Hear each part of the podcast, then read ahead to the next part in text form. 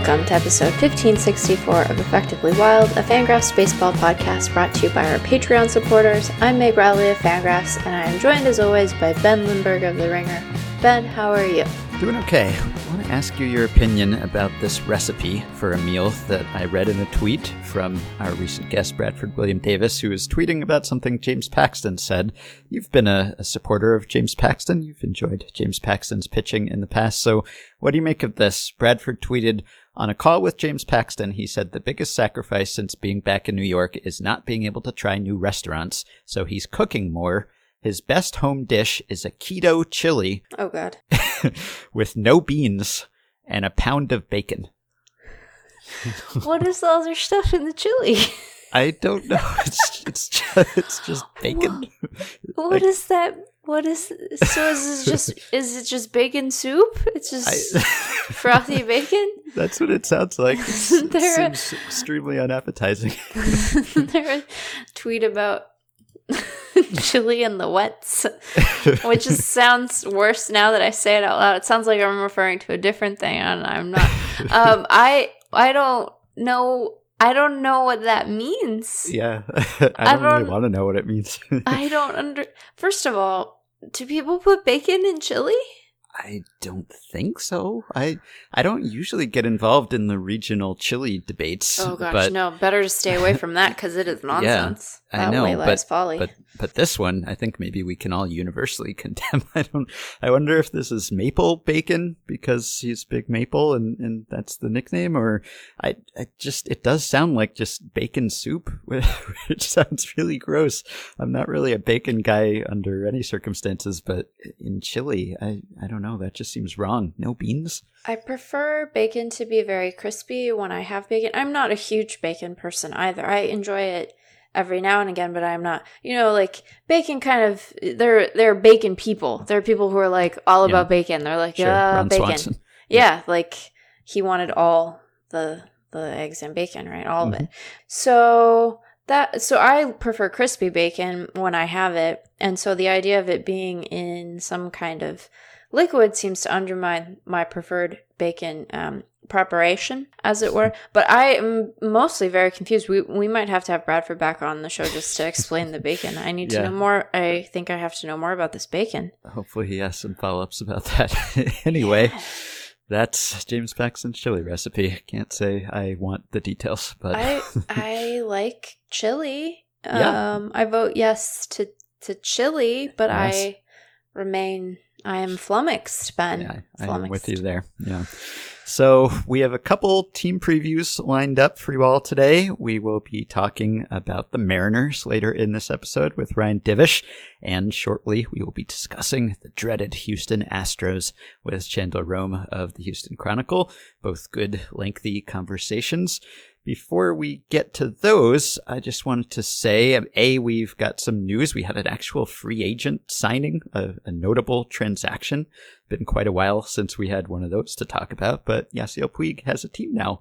So that's fun and exciting. He had been linked to other teams, the Orioles, the Marlins, the Giants at various times, even the KBO possibly, but he ended up going to Atlanta. It's good to have him somewhere. I, want Yasiel Puig to be part of baseball, so that's good. And I guess I'm happy that he's on a pretty good team and Yeah. could possibly get playoff appearances and could be a pretty fun team. I, I guess he won't literally be in an outfield all that often with Ronald Acuna and Marcell Ozuna because Ender Inciarte's out there, and so maybe Puig will be DHing sometimes. Maybe he'll be playing a corner sometimes. Nick Markakis opted out of the season, which maybe opened up this roster spot for him. But yeah. Happy that he landed somewhere finally. Yeah, baseball without Puig feels strange. I will be interested to see what personal COVID protocols he has for his bat licking. I think if he's licking his own bat and it's just his own bat and his own bat Yeah, isn't touching okay. other stuff, that's totally acceptable. That's fine. You just have a good have a good time there. Um, It will be interesting to see what, if anything, this might mean for um, the likelihood that, say, we see Cristian Pache this year. So that's a, a relevant thing to keep an eye on. But yes, it it seems it seems good to have baseball with Puig if we are going to have baseball at all. Um, Yeah. And it is, I think it'll be great fun to have him on a team that is already just terrific fun to watch.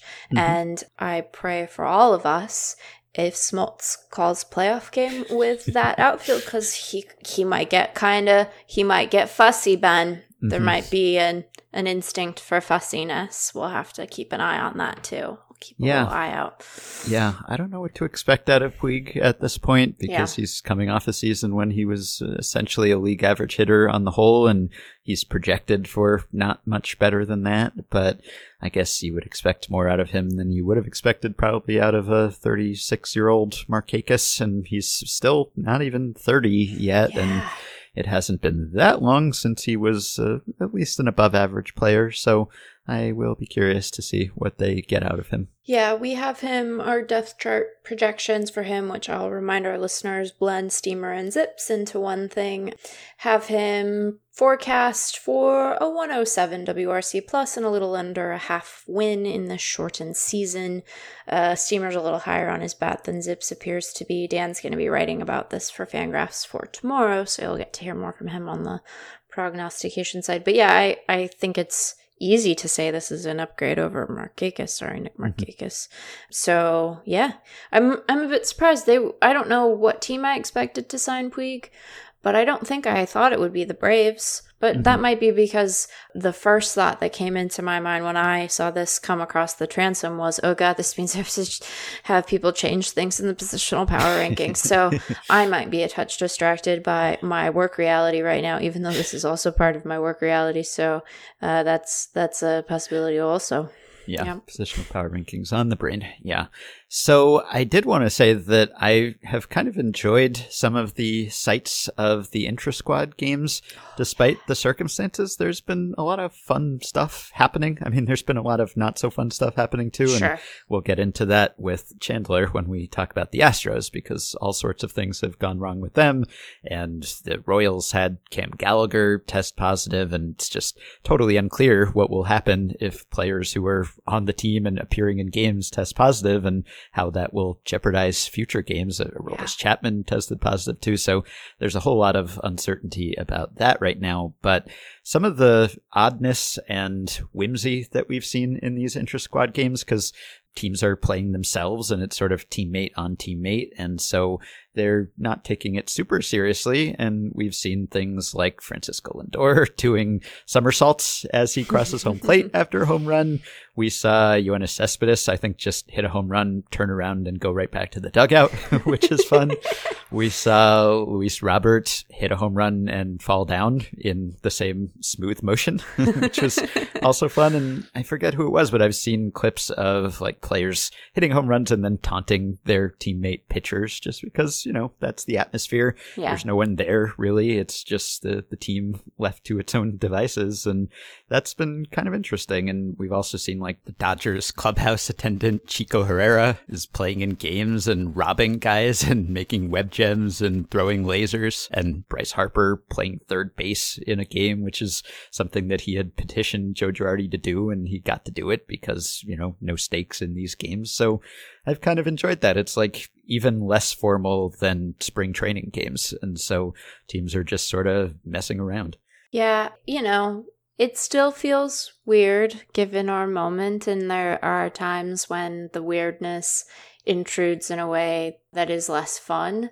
But I gotta say, I was I had the Mariners intra squad game on uh, yesterday evening. I had the rebroadcast on YouTube on just in the background while I was editing positional power rankings, and the Mariners have opted to pipe in crowd sound, and I'm going to have to, I think, make one of the stranger media requests of the year and talk to the soundboard guy because Ben, it's not normal baseball crowd noise. It What doesn't it? sound. I don't know. I don't know, Ben, but I gotta, I gotta know. I need to know. In what way does it sound abnormal? It sounds inside. First of all, it ju- it sounds it sounds too loud.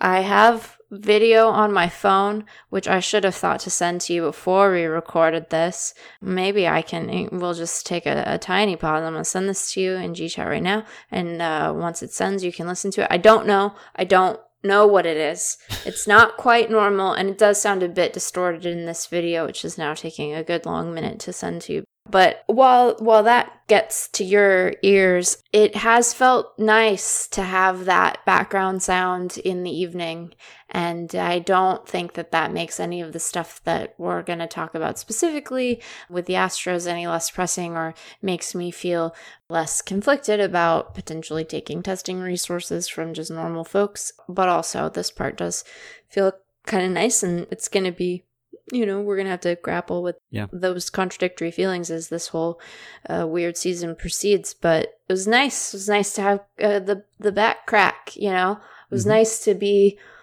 sitting there and I'm doing third base and I'm checking a thing, and then I heard the sound and I looked up and the the fake fans celebrated as Jarred Kelenic hit a home run. And I thought Yeah. that's pretty cool because that I, I'm interested in that, so that was nice.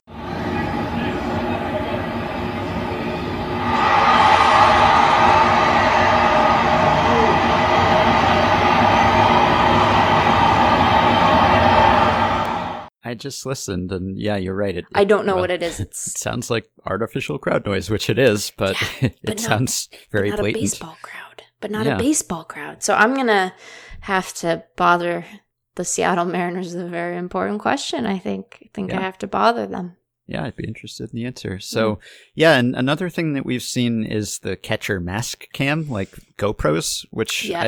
I've really enjoyed that. And I was kind of wondering why we don't see that more often in games, because we have seen that in real broadcasts of, of Major League games that counts. And I was doing a little research on that. And so in July 1997, Fox introduced Catcher Cam. So you had the, the camera on the catcher's mask. So that's a long time ago. And that was a, a staple on Fox's baseball broadcast for a while. And then 2002, ESPN debuted its mask cam, I think, or at least they were using it at that point. And then 2004, TBS had their catcher cam extra motion, I think it was called. So those things existed, but they're not regular presences now. I know that the College World Series broadcasts have had them, I think, but I emailed someone who has worked in production on one of those networks and gave me some background on that and, and what it was like to try to get players to do that. And apparently, A, there's a difference between wearing a GoPro and wearing a, a broadcast quality camera. So the GoPro records on this little teeny mini SD card and has a little battery and it doesn't need to transmit a live signal through the air. And so the actual cameras that are used in games have a, a transmitter and a battery, which has to be bigger because of the transmitter. So it's a little more cumbersome and bulky. But when they did get catchers to use these things, they just kind of had to go up to the catcher and say, Hey, will you wear this each week? Like if there was a Sunday night baseball game on ESPN or something, they would just go up to a catcher and say, would you mind wearing this? And apparently when Javy Lopez wore one, he asked them to paint it. So they had to paint it and were worried that he would faint from the paint fumes, but it, it was okay. Weird. And there was no like official process where MLB would get guys to do this. So it was just kind of up to the network to try to sell the players on it. And then at a certain point, apparently in 2001, ESPN got the umpire Tom Hollowell to wear it on his mask. And evidently that was better because it was more stable because the umpire's not moving around as much. And also it's farther back. So you could see home plate and you could see the batter's feet. And so that was just preferable. Plus they wear it for the whole game, not just for half the game because they're Right. back there for every pitch. And evidently that was just something that the umpires, you know, they wore it once and it seemed like maybe they would wear it more often, but then the umpires union or association sort of nixed that because they felt and maybe still feel that they should be compensated in some way for that, which is understandable, I guess, but that kind of put the kibosh on the umpire cam, unfortunately for spectators of baseball. So that seems to be the story. That's why it, it hasn't really happened and why even players haven't really worn it all that much. But that is something that I think the Players Association and the league were talking about at various points during the negotiations leading up to the season was the possibility of having mics or cameras on players in games. And it does seem like the future. So Mhm. hopefully we will get more of that. But I've been enjoying this GoPro footage in the meantime. Yeah, it really just underscores how incredible it is that anyone ever gets a hit. Ever. Yeah, yeah. Ever. That there's even been one in the history of baseball that it hasn't Pitches just are really been. fast. It's so fast. Yeah. You just sit there and I hope that that view is one that we get to know better because it will not persuade the vast majority, but there will be a couple of folks who, you know, grumble about wanting to play the game for free that see that and then they're like, "Oh no, I take it back. I would be very bad at this." Mhm. So, um I I it's great. I like it very much. Uh, I think that we should have it uh, often as an option because it just really does make you appreciate how how great a small miracle every hit is. It's just Yeah. a miracle. it's Yeah. amazing. I wouldn't want to watch every pitch that way. No, but, no. But just to have it for replays, even Yeah. or just the occasional pitch, I, I think would be great. And Yeah. evidently, the the full model that they use in broadcast weighs like 11 ounces, which sounds fairly manageable. I, I guess on your head, that's kind of heavy on top of the other mask that you're wearing, but still seems doable. So I hope Yeah. that they get back to that at some point. And speaking of umpires, 11 of them opted out. Yeah. It, sounds like so.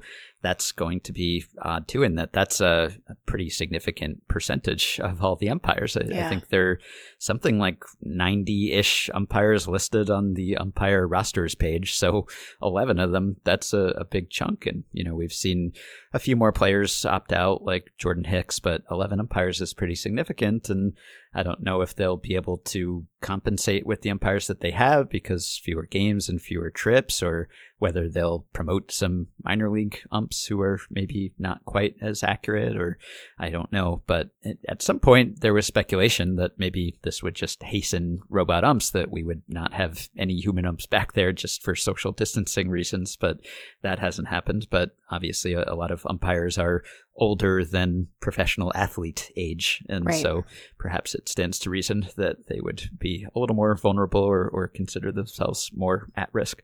Yeah, it seems to make good sense. And like you said, especially if you're the home plate ump, it's just much more difficult to effectively socially distance. So, Mhm. you know, you spend your evening putting your hand on a stranger's shoulder and back, which Yeah. is another weird thing about work for baseball guys, I guess. But yeah, it's it's not surprising, but it will be interesting to see the effect that it has.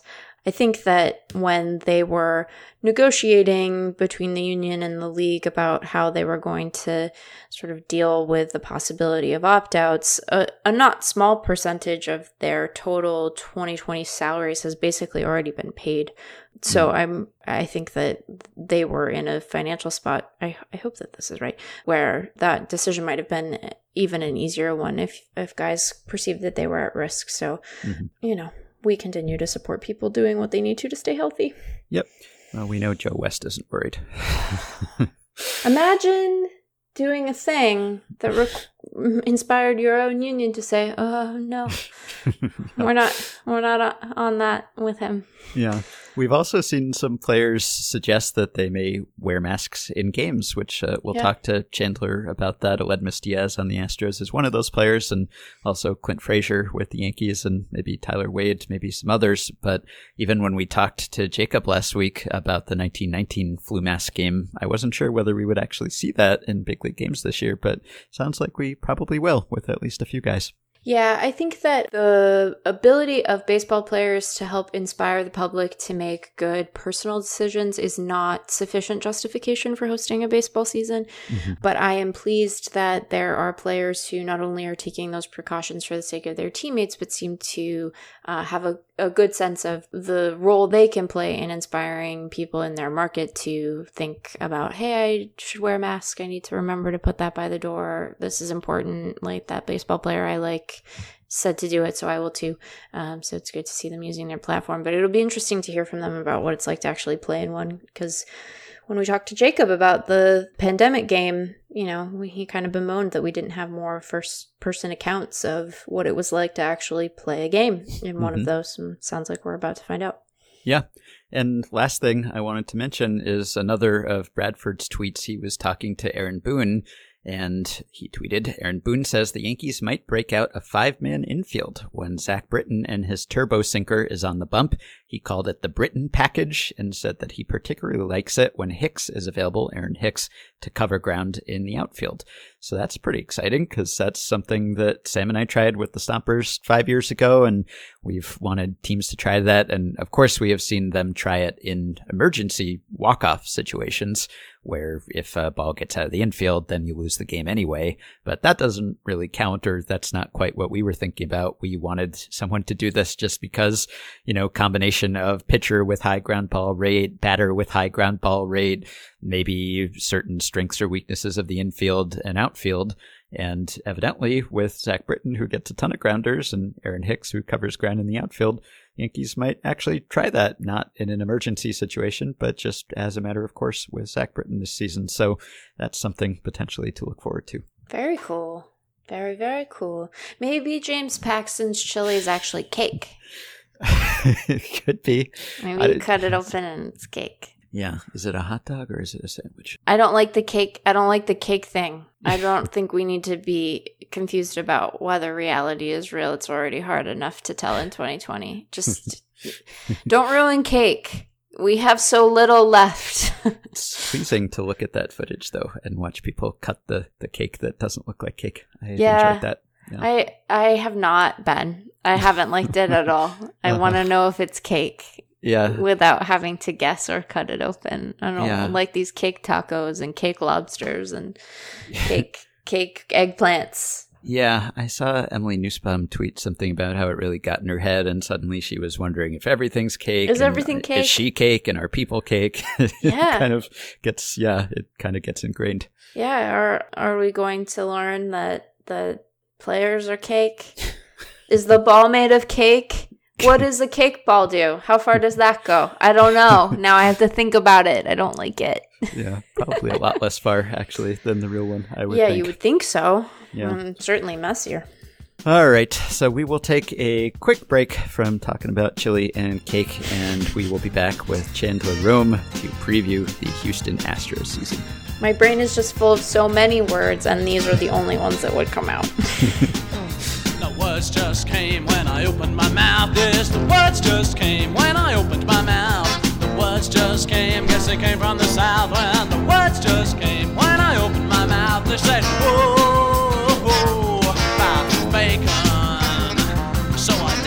All right, it is time to talk about the Astros now. We are joined by Chandler Rome, who covers the team for the Houston Chronicle and is taking a brief break between filing stories about the latest testing snafus in summer camp to talk to us. Hey, Chandler. Hi guys, how are you?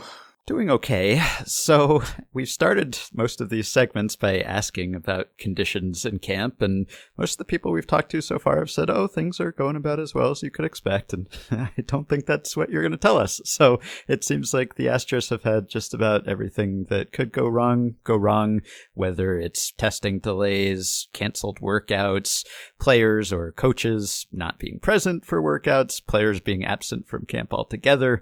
What is going on in Astros land? How much time do you have? as much as you need. Well, it, it has not been a, it has not been a flying start to the COVID nineteen season for the Astros. Um, they've had to cancel two workouts totally. One because of a delay in testing. They did it on the same day that the Nationals and the Cardinals had to cancel their workouts after the Fourth of July weekend.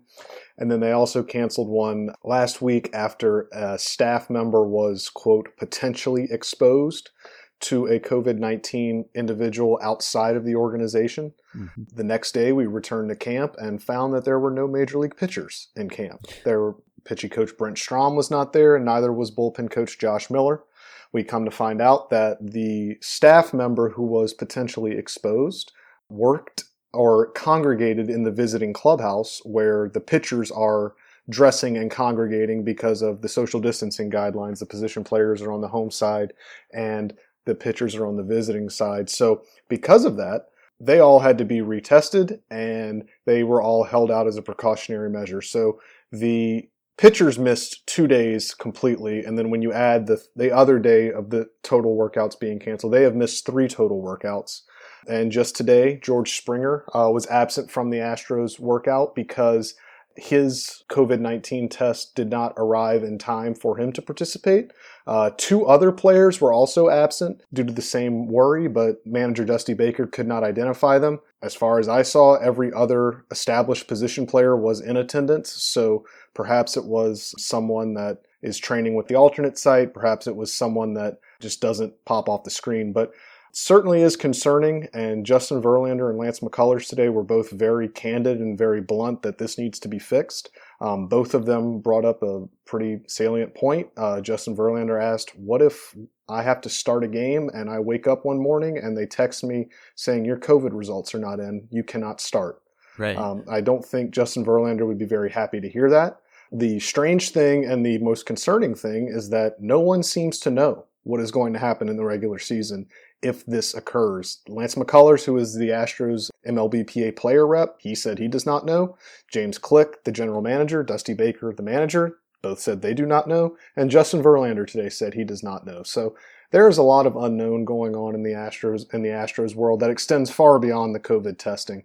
So it is it's basically become a job of when you get to Minute Maid Park, you make sure everyone is there, you take roll every day, and the ones that are not there usually have a great story as to why they're not. Yeah, you basically answered my next question, or at least told us that there is no answer to my next question, which is what happens if this happens two weeks from now.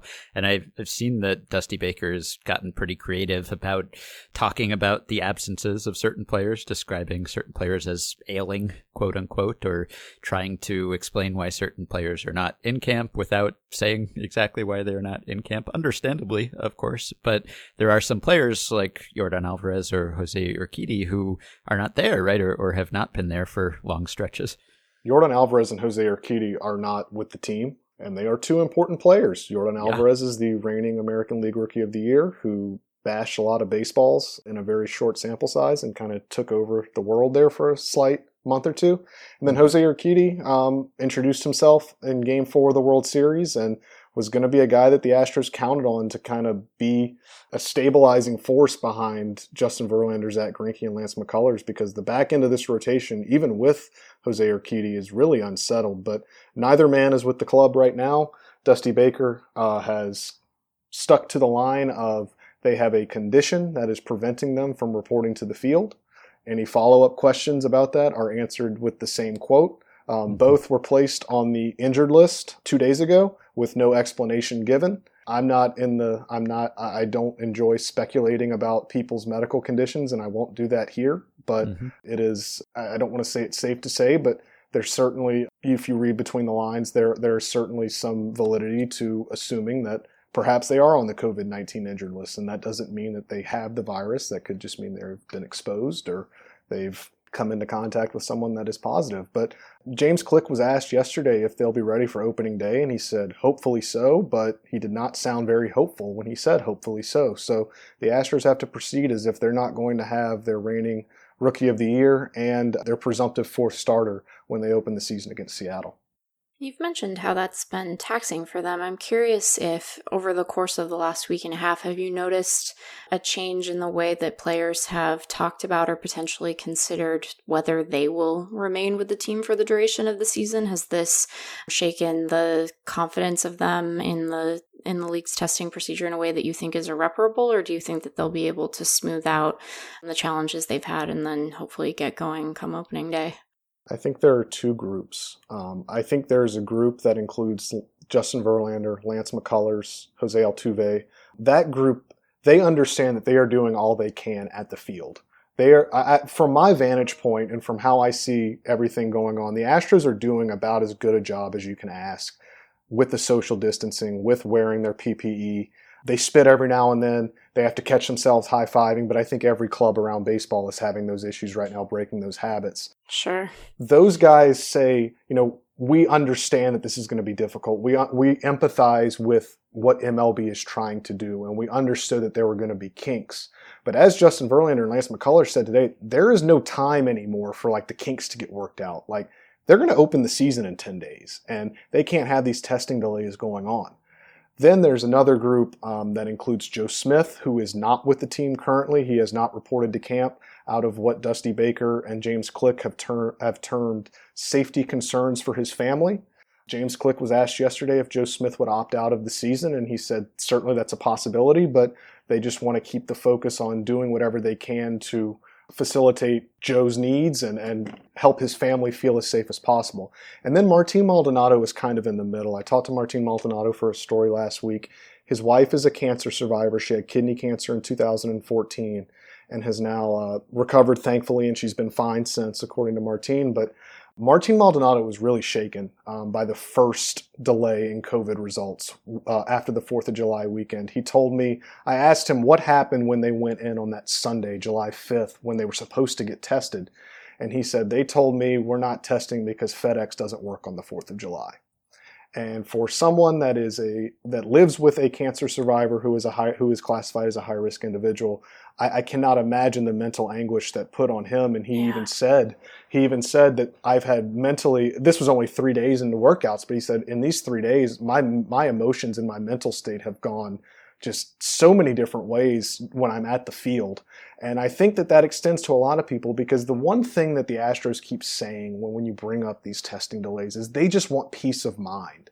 They want to go into the ballpark and know they're negative to the point where they can, if you know what, if you happen to get less than six feet away from your teammate, you don't have to worry about possibly spreading the virus. You can be safe and know that everyone in there is negative and to where if you adhere to the social distancing and if you adhere to all the protocols, you can be safe and you can give yourself peace of mind that you're not going to spread the virus. And the fact that for a lot of summer camp, none of these guys have had that peace of mind. They have not had the peace of mind to go in and know they are negative and know that perhaps and know that maybe one of their teammates is not negative, they don't have to worry about spreading that to their families and Martin Maldonado going home to a high risk uh, spouse. So certainly there are a lot of different emotions and guys are running the gamut right now, but um, they are trying to put on as positive a face as possible and exuding optimism because they know they have a very good club and they know that if this team can stay healthy and if they know that this team can avoid the coronavirus, they should have a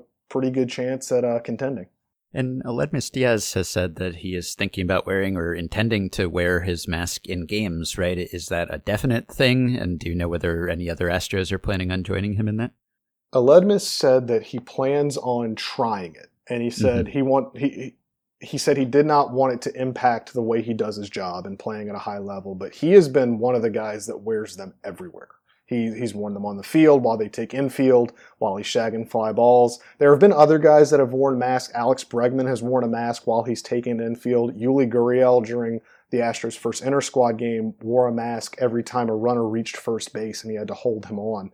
But Alex Bregman has said he's not going to wear one in a game. Josh Reddick has worn one a couple of times. Josh Reddick has uh, twin boys that are coming up on a they're about six or seven months old so he's he's worn a mask when he's shagging balls in the outfield but he's also said he probably won't wear one in the game. But every one of them when they've been asked if they wear one they said i don't think i will but if it was mandatory i'd be fully on board with wearing a mask on the field. So perhaps it may be a little late to amend the 113 page health and safety protocols but maybe major league baseball could hop on that and uh, get uh, get some more masks on the field the state of affairs related to the coronavirus has obviously taken a lot of our attention, but the Astros were in sort of a strange spot to start the season, I think is a, a fair way of describing it, perhaps an overly neutral way of describing it. I don't think that we need to rehash the details of the banging scheme or any of MLB's penalties, but before we were grappling with how to play a season at all. How was this team starting to coalesce around new leadership? What were some of the changes that you noticed immediately from both a new manager and a new general manager? So it's difficult to tell because, you know, James Click got this job two weeks before spring training. Um, he hasn't had time to come in and, and really, you know, set up a system or anything. You know, the Astros just, they had the draft in June and it was run by all guys that ran the draft under Jeff Luhnow. And he's not fired many people. Obviously, the situation right now, firing someone would be a little bit uh, would be a little bit unkempt and be a little bit distasteful. But he he's kept the same regime currently that that Jeff Luhnow had here. And his relationship with Dusty Baker is they, they certainly come off as an odd couple, you would think. James Click being the Yale graduate, the from the uh, analytically forward thinking Tampa Bay Rays, and Dusty Baker being the um, quintessential baseball lifer, older, uh, older, wiser, sager guy. But they seem to they seem to coexist really well. Both of them enjoy wine, and that is kind of the the crux of a lot of their conversations. But Dusty always says he learns a lot from James Click every time Click tells him something, and vice versa. It seems like they're feeding off of each other, and I really do think James Click has leaned on Dusty Baker during the stoppage because Dusty Baker played through at least two work stoppages in the 80s Sure. and, he, and he managed uh, obviously in 94 so he, he is used to he's used to some of these work stoppages and what's going on. So they're helping each other in that route but i don't think we'll really see the new astros if you will like the new regime until maybe whenever this offseason arrives and james click has more time to maybe take his take a deep breath settle down a little bit and reassess and assess what he has here Well, this question might be premature then, given that answer, but you noted that the Rays are an analytically inclined organization, but they're also one that has relied heavily on scouting, has a robust scouting organization, um, and has been able to sort of make their way in a competitive East Division despite small payrolls, in part because of that. Do you have a sense of how the Astros might recenter scouting in the organization now that he's here, or do you think that they'll sort of hew toward the precedent that was set by Luhnow and company when they reduced their scouting size? I think it's a little. I think it's a little early to tell because, like I said, um, James Click spent this entire three month shutdown before the agreement was reached. He spent it learning his staff because, I kid you not, within the week he was introduced on the dais, he's in West Palm Beach fielding questions about a sign stealing scheme that he wasn't involved in. So he barely had time to breathe when he got this job. So when he had this shutdown, it was really a time for him to just get on Zoom and get to know as many of the guys around him as possible. I'm not sure if he settled in on the scouts versus stats debate. Um, that was a question when he was introduced at his news conference, and predictably, he was a little bit reticent to commit one way or the other. But I think the Astros certainly have shown that they were successful um, without the abundance of scouts that, that other teams maybe had. But I don't think James has reached a decision yet on where he wants to fall in the scouts versus stats debate. And I don't think, I, I think I remember from his introductory press conference, he didn't even want to consider it a debate. I think he wants a little bit of both. I think he wants to blend them as much as possible, but I think that's the goal for almost every team. But I do think the one thing that James Click is going to bring to the Astros that maybe has been absent um, for the last five, six, or seven years is some form of humanity. He wants to um, treat people the right way. He wants to build an employee first culture. And that's something that he cultivated from the Rays. And that's something when you talk to people in the Astros organization, when you talk to people about why James Click is the right guy for this job, it's because of that. Because he's able to foster some sort of humanity and some and give people a sense of pride and give people, you know, a, a reason to come to work in the morning and feel valued. Yeah, I was going to ask about that because so much of the focus in the aftermath of the sign stealing scandal was about the Astros culture and not just the team itself, but the larger team culture that may have helped enable that cheating. And a lot of that focused on the baseball operations staff, but of course there was also the media relations staff that had kind of been in hot water before, but really just made a mess of every step of the response to that scandal. It was bad enough just what happened, but the way that they responded to it and handled it and made public statements after the fact was in some ways even more befuddling. So was that as simple as saying, okay, no more Taubman, no more Luhnow? Or is the fact that a lot of the people who were there are still there? I mean, can you change a culture without completely cleaning house? That's going to be the question that James Click has to confront. And I think Jim Crane, that was the question Yes, Jim, Jim Crane, Crane, had to confront right after the sign stealing scandal broke and right after he levied the punishments. And that was a question that he was asked multiple times after the sign stealing scandal happened was, um, do you felt like you, do you feel like you've done enough? Do you feel like that this is enough? And every time he always comes back with, I don't think anyone else has ever fired their manager and general manager at once. I, think we did enough house cleaning. So if you were to talk to Jim Crane, Jim Crane thinks enough has been done, I believe. I, I think he knows that he rooted out or or Major League Baseball helped him root out perhaps the crux of what was going on and the crux of what enabled this culture to happen. Brandon Taubman, Jeff Luhnow. Not AJ Hinch, perhaps in the culture part of it. I think AJ Hinch is as respected a guy in the game as you'll find. I just think it was more of with him, it was more of not being able to say, not being able to put a foot down and put a stop to anything. But James Click's got to confront the same question that Jim Crane did. And he's got a little bit more time to, to answer it, just given that the season's going on. And um, when the offseason rolls around, it'll be one of the more fascinating things to watch as to how James wants to construct his front office and whether that includes everyone that's still here. He's got Pete Putila as his lone assistant general manager. Pete Putila is a guy that interviewed with the Pittsburgh Pirates um, last year for their GM spot. He's viewed as a young rising star in the industry, a guy that did, was not hired by Jeff Luhnow. Ed Wade hired Pete Putila as an intern. He's got guys like Kevin Goldstein. He's got guys like Ehsan Bokhari, who came from the Dodgers to run the R&D department. So there are guys here that are good people. There are good people in the Astros organization, and I think that gets overlooked a little bit when we talk about the Astros culture and kind of what went on here for so long. The Astros have good people in their departments, and James Click has figured that out. It's just going to be a, it's just going to have to be a balancing act for him as to how much of the old he wants to keep and how much of himself he wants to blend into it. And that's going to be a fascinating thing to watch when this offseason rolls around. Going back to the field and the actual baseball for a moment, we've we talked about Urquidy and his absence. As you mentioned, this the back of this rotation was a bit soft to begin with, with departure. So if he is not able to rejoin the team, or if his absence extends deep into this short season, what is their plan for shoring up the back end of that rotation? So Brent Strom, the Astros pitching coach, actually spoke to us earlier today, and he was bullish on Framber Valdez um, as a guy that he he has been in the Astros rotation before, but it has been very short stints, and they have been pretty forgettable, just with a lot of walks. He's not a guy that commands very well, but what sticks out in Brent Strom's mind all the time is there was a game against the Angels in 2018 that Framber Valdez started, and it was one of his better outings of his career. And after the game, Mike Trout said, "That's the best curveball I've ever seen." And he said it of Framber Valdez. And that is the quote that always gets Brent Strom to think, I can get this guy, I can mold this guy, and use this guy in some way in this rotation. So it sounds like Framber Valdez will be the front runner, perhaps, to, to get into that rotation if Jose Urquidy's not there. And I think another guy that reported recently is Josh James. Josh James, you'll remember, burst onto the scene a couple of years ago as a 100 mile an hour flamethrower at the back end of the bullpen. But he used this winter to really craft a starter's mindset.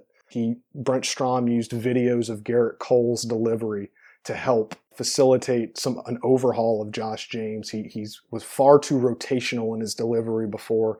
Now he's a lot more linear to home plate. There's a not not a lot of wasted movements. And I think the biggest thing with James is he had to learn how to use his velocity and harness his velocity to a point where he can go six or seven innings if needed and not just blow out after two innings and be tired by the third. So he used this winter to really craft a starter's mindset. And he was the front runner, I believe, for the fifth starter job in spring training before it shut down. And obviously, Jose Urquidy would have been the fourth. So now that he's back, he's going to start one of the exhibition games the Astros play against the Royals at Kauffman Stadium and he will um, he seems like a guy that he's pitch counts built up to 75 or 80 right now. He seems like a guy that they're confident in and can go out there and and possibly give him some innings. But brent strom today did not rule out perhaps piggybacking early in the season with these guys aren't built up. You could see some of their young arms maybe a guy like a Cristian Javier who's their reigning minor league pitcher of the year Bryan Abreu a guy that snuck onto the alcs roster last year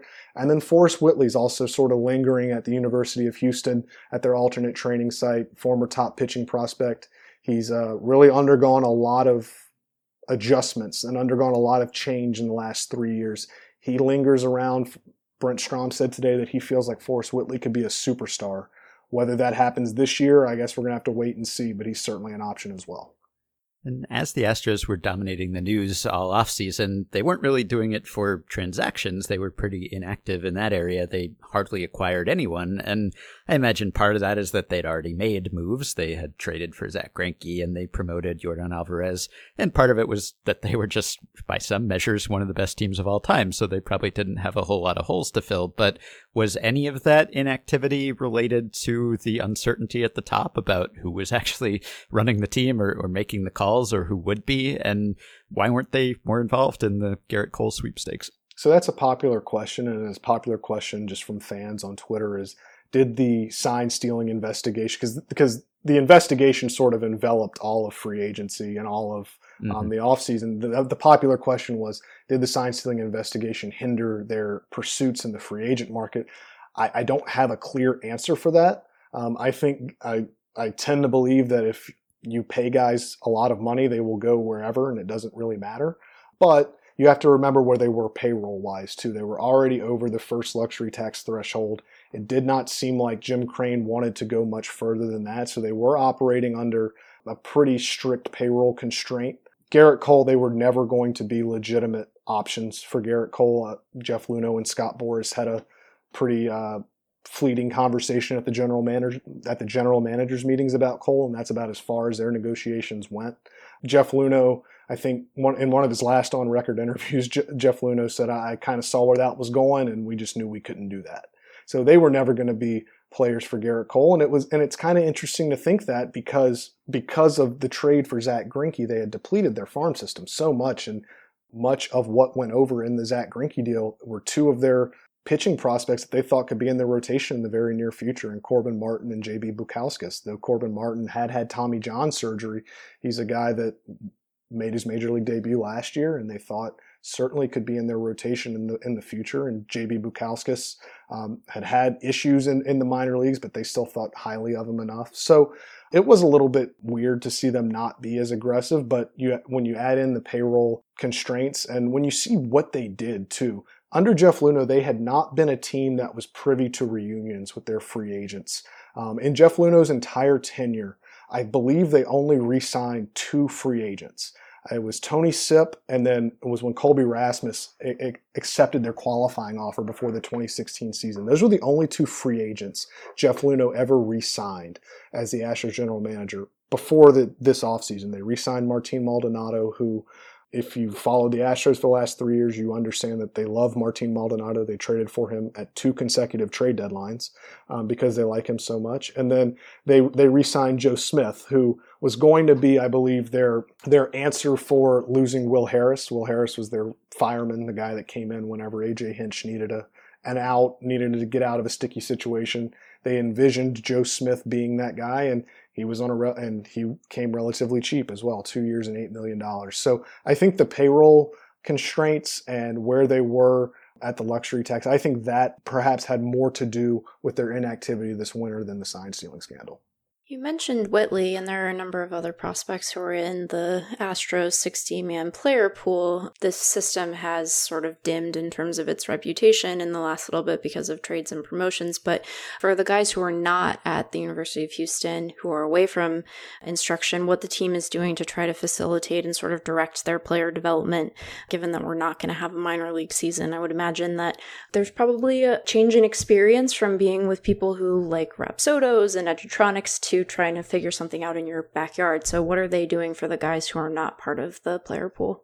That is a fantastic question that I would love to report more, but the delays in testing have sort of overtaken my life the last few days. And I've had an I've had a phone call set up with Pete Putila, who is their assistant general manager, but was their director of player development before becoming their uh, lone assistant general manager last year. He's the guy that's sort of overseeing this. I do know that James Click has lauded every time we speak to him about about this specific question about what they're going to do player development wise for this guys. He's he's always said, "I am amazed at the ways we're finding to teach guys the game of baseball without being able to play baseball." And that's come, I believe, I've heard through Zooms. I've heard there have been guys that have gone into parking garages and made home plate, first base, second base, third base, and they've hit in parking garages. They've thrown bullpens in parking garages, some of them. So a lot of them are making do with what they have, but it's been a lot of virtual stuff. And the Astros, as we know, were, were under Jeff probably one of the leaders in player development, one of the leaders in in you know the cutting edge form of player development, and that's going to be tested uh, very much so over the next two or three months. And I wish I had a better answer for you as to what specifically they're going to do. Looks like Kyle Tucker's probably going to play a bigger role on this team than he has in the past. I know he did better in his audition last year than he had previously. It'd be hard to do worse, but they have not moved him, obviously, and I don't know whether that's a reflection of their confidence in him or other teams' lack of confidence in him. But what are they hoping for or expecting out of him this year? So I think with Yordan Alvarez, if Yordan Alvarez does not start on op- start Right. with the team on opening day, it certainly would open a, a possibility of letting Kyle Tucker get some DH at bats, some everyday DH at bats. He's certainly he's a left-handed hitter just like Alvarez. He's probably does not have the power potential that Alvarez does, but I don't think there's probably anybody in baseball, save five or ten guys, that have the power potential that Yordan Alvarez does. This is a big opportunity for him. And even with Yordan Alvarez on the roster in, a, in an ideal world, Tucker was already going to be battling Josh Reddick for everyday playing time in right field. Josh Reddick has not had the offensive seasons these last two years that he is accustomed to having, and they needed they, they need some sort of jolt and some sort of life there. And it was every indication in spring training was that Kyle Tucker was going to get a fair shot at the right field job. Dusty Baker had even talked about he he was going to perhaps play them evenly to start and then see who sort of won the job. And I believe if Alvarez does start with the team on opening day, that could be the, the possibility here. Whoever gets hot is sort of going to take over. But they like Kyle Tucker. Um, they worked him out at first base today at the inter, at, during the Astros inter squad game. He was taking some first base reps in in West Palm Beach this spring as well. So they're trying to make him a little more versatile defensively. He's not going to wow you, I don't think, at any corner spot. He's he's fine defensively. He's not he's not super. He's not elite there. Um, making him having the opportunity to play first base and him having that capability, I think, only increases his likelihood. But his his value is tied pretty solely to his bat, and he's going to have to be able to use the other way, go the other way. Teams have shifted him from the moment he stepped onto the big league diamond, and that hasn't changed. He bunted a few times against the shift in spring training. He even tried to bunt against the shift in the inter squad game the other day. So he's trying to trying to to solve the shift, trying to go the other way, trying to use all the fields. But this is a big year for Kyle Tucker, and I think certainly if Yordan Alvarez is not ready for opening day, he's a guy that they're going to need to deliver major league quality at bats right from the get go. So, two questions about fans being in the stands or not being in the stands. First, it seems like Jim Crane is determined to get fans in the stands in Houston if he can. Do you think that he will be able to go ahead with that? And second, because most teams, it seems, probably will not have fans in the stands, I know a lot of people are disappointed that they won't be able to attend Major League games in 2020 for many reasons, but one of those reasons is that they won't be able to boo the Astros everywhere they go. So, do you think the Astros players are relieved on some level that they will not be encountering that, or do they have such chips on their shoulder that they were looking forward to being the heels on some level? I don't think they were looking forward to being the heels. Mhm. I think some of it was overstated in spring training about how morose it was and how that they were just sad all the time. I don't think that was the case, but I can tell you that the heckling and what went on in spring training from the fans did get to a couple of them. And it was tough on them. And I don't know how they would have been able to hold their psyche over a 162 game season in full Right. stadiums. I, I just think that would have been one of the most unanswerable questions of the year. And I think that would have honestly determined the fate of their season.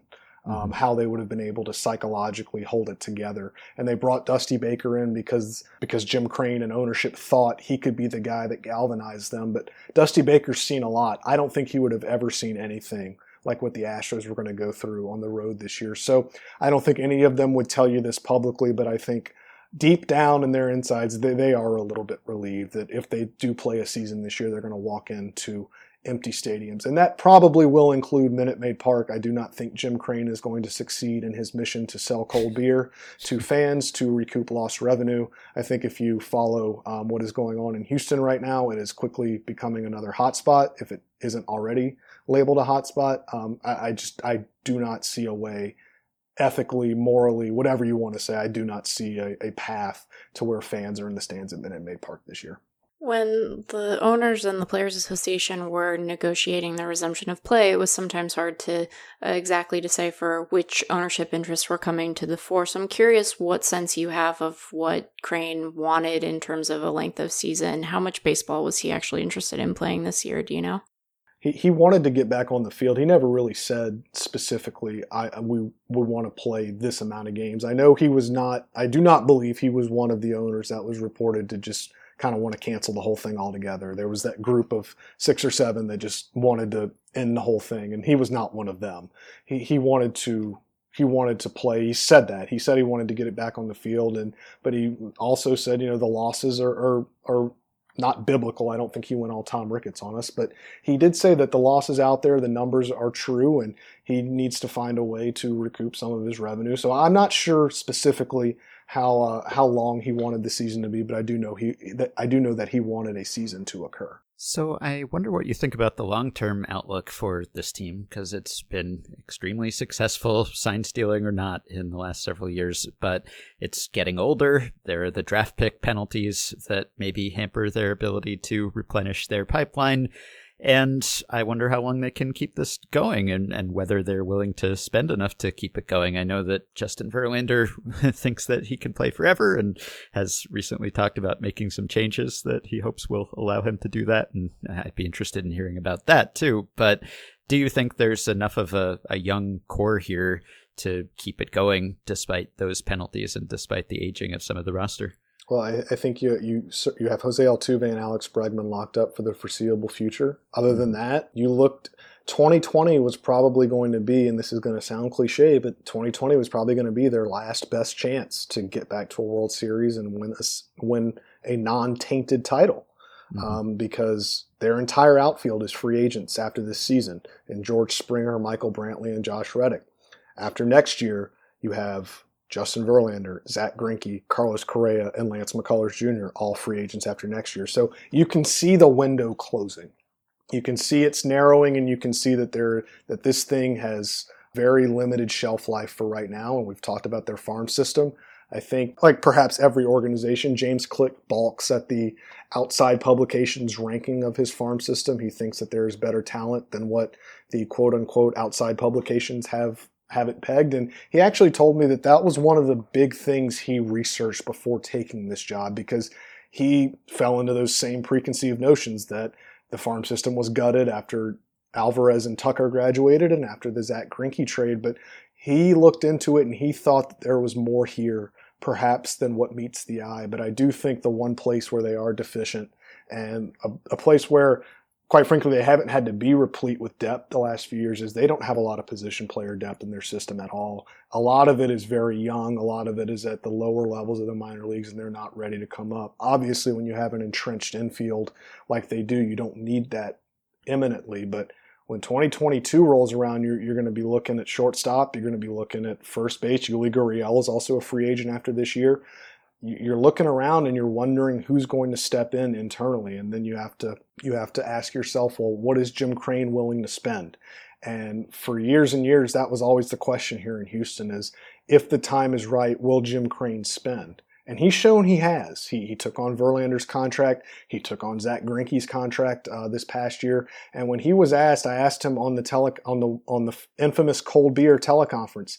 I asked him how this shutdown will affect player acquisition or player retention. And he was pretty forthright in saying that we plan to be active no matter what the market is and, and we plan to spend no matter what the market is. So it seems like he is wants to keep this thing going and he seems like it wants to keep the window open. But if you look at it just on paper and just what the Astros have in their system, this is a thing that by 2022 you could be asking a lot of questions about what the future holds. You mentioned McCullers. I know that the pitchers have not had a lot of opportunity to show where they are in this uh, return to camp. But what what's the latest on him, and sort of what are the club's expectations of him this year? They need him to start every fifth day for the 12 or 13 starts that he could possibly have because like we've talked about earlier, the back end of this rotation is so unsettled that they really need um, someone to eat some innings at the top. And you know Verlander and Greinke, you just kind of assume that they're going to do that. But Lance McCullers, he's chomping at the bit to to I hate to sound cliche, but this guy is just he's so ready to pitch. I mean, he, Tommy John surgery and, and the rehabilitation afterward, it can be such an ostracizing thing when you're away from the team so much. I, I, think he only went on maybe one or two road trips in the entire 2019 season while he was rehabbing. So he was away from the guys for a while. And in a way, he's saying that the shutdown sort of did help him because he ramped up and was able to ramp back down again. He's so used to it because that's kind of part of Tommy John, or at least was part of his Tommy John rehab, was getting ramped up, getting ready to go for and being able to go for spring training. And then he got up to where he needed to be. He was able to ramp down again. Now he's doing that. So they were going to have a governor on him this year. If in a 162 game season, Lance McCullers was going to have none of that. He he balked at every talk of an innings limit. He balked at every talk of being on a pitch count or anything. Well, now he's able to eat. He can let it eat now because in a 60 game season, um, they need every inning they can get out of him, and there and everything you hear about him from Brent Strom, from people inside the organization, he's probably the most ahead of any pitcher right now in their system. So they expect big things from him, and they expect him to be the workhorse, as much of a workhorse as you can be in a 60 game season. They expect Lance McCullers to do that. After watching him warm up in the outfield of Dodger Stadium after Game 6 in 2017 for a potential entrance in Game 7, I have no trouble believing that Lance McCullers is champing at the bit to pitch. Can you tell us about the Verlander overhaul? Because it's not often that you see someone who's been as successful as Verlander try to change things. I can try to explain it. I'm not a, I'm not a huge anatomy major, but I can try to explain how the, how he explained it to us. So as I think we all remember, Justin Verlander ended when when the shutdown ended the sport. Justin Verlander was dealing with an injury. He was dealing with a lat injury in spring training. While he was rehabilitating his lat injury, his groin flared up, and he went to have imaging done. And they recommended surgery, so he went to Dr. William Meyers, the same the same surgeon who performed his core surgery when he was in Detroit. After Dr. Meyers performed the surgery, he told Verlander that the groin was so unhealthy and so beat up that if he would have pitched this season, if he would have tried to pitch through it, he would have probably torn it off the bone. So when he was told that, Verlander, oh, he said a light bulb sort of went off. And he has said for the last two years, he's always said that his mechanics were okay, but he, he could never put his finger on what was wrong.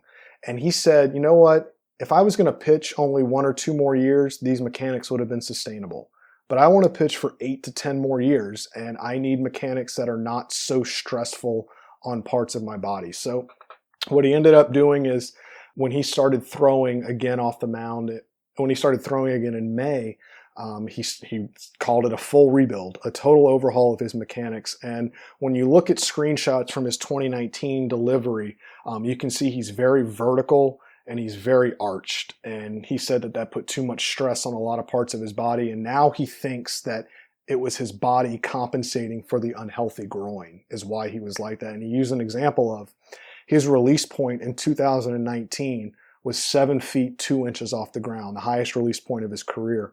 He usually likes to throw at about six feet five inches off the ground.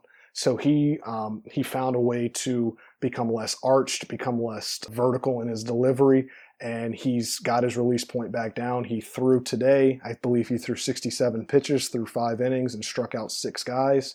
He is facing most of the Astros major league lineup and making them look pretty silly.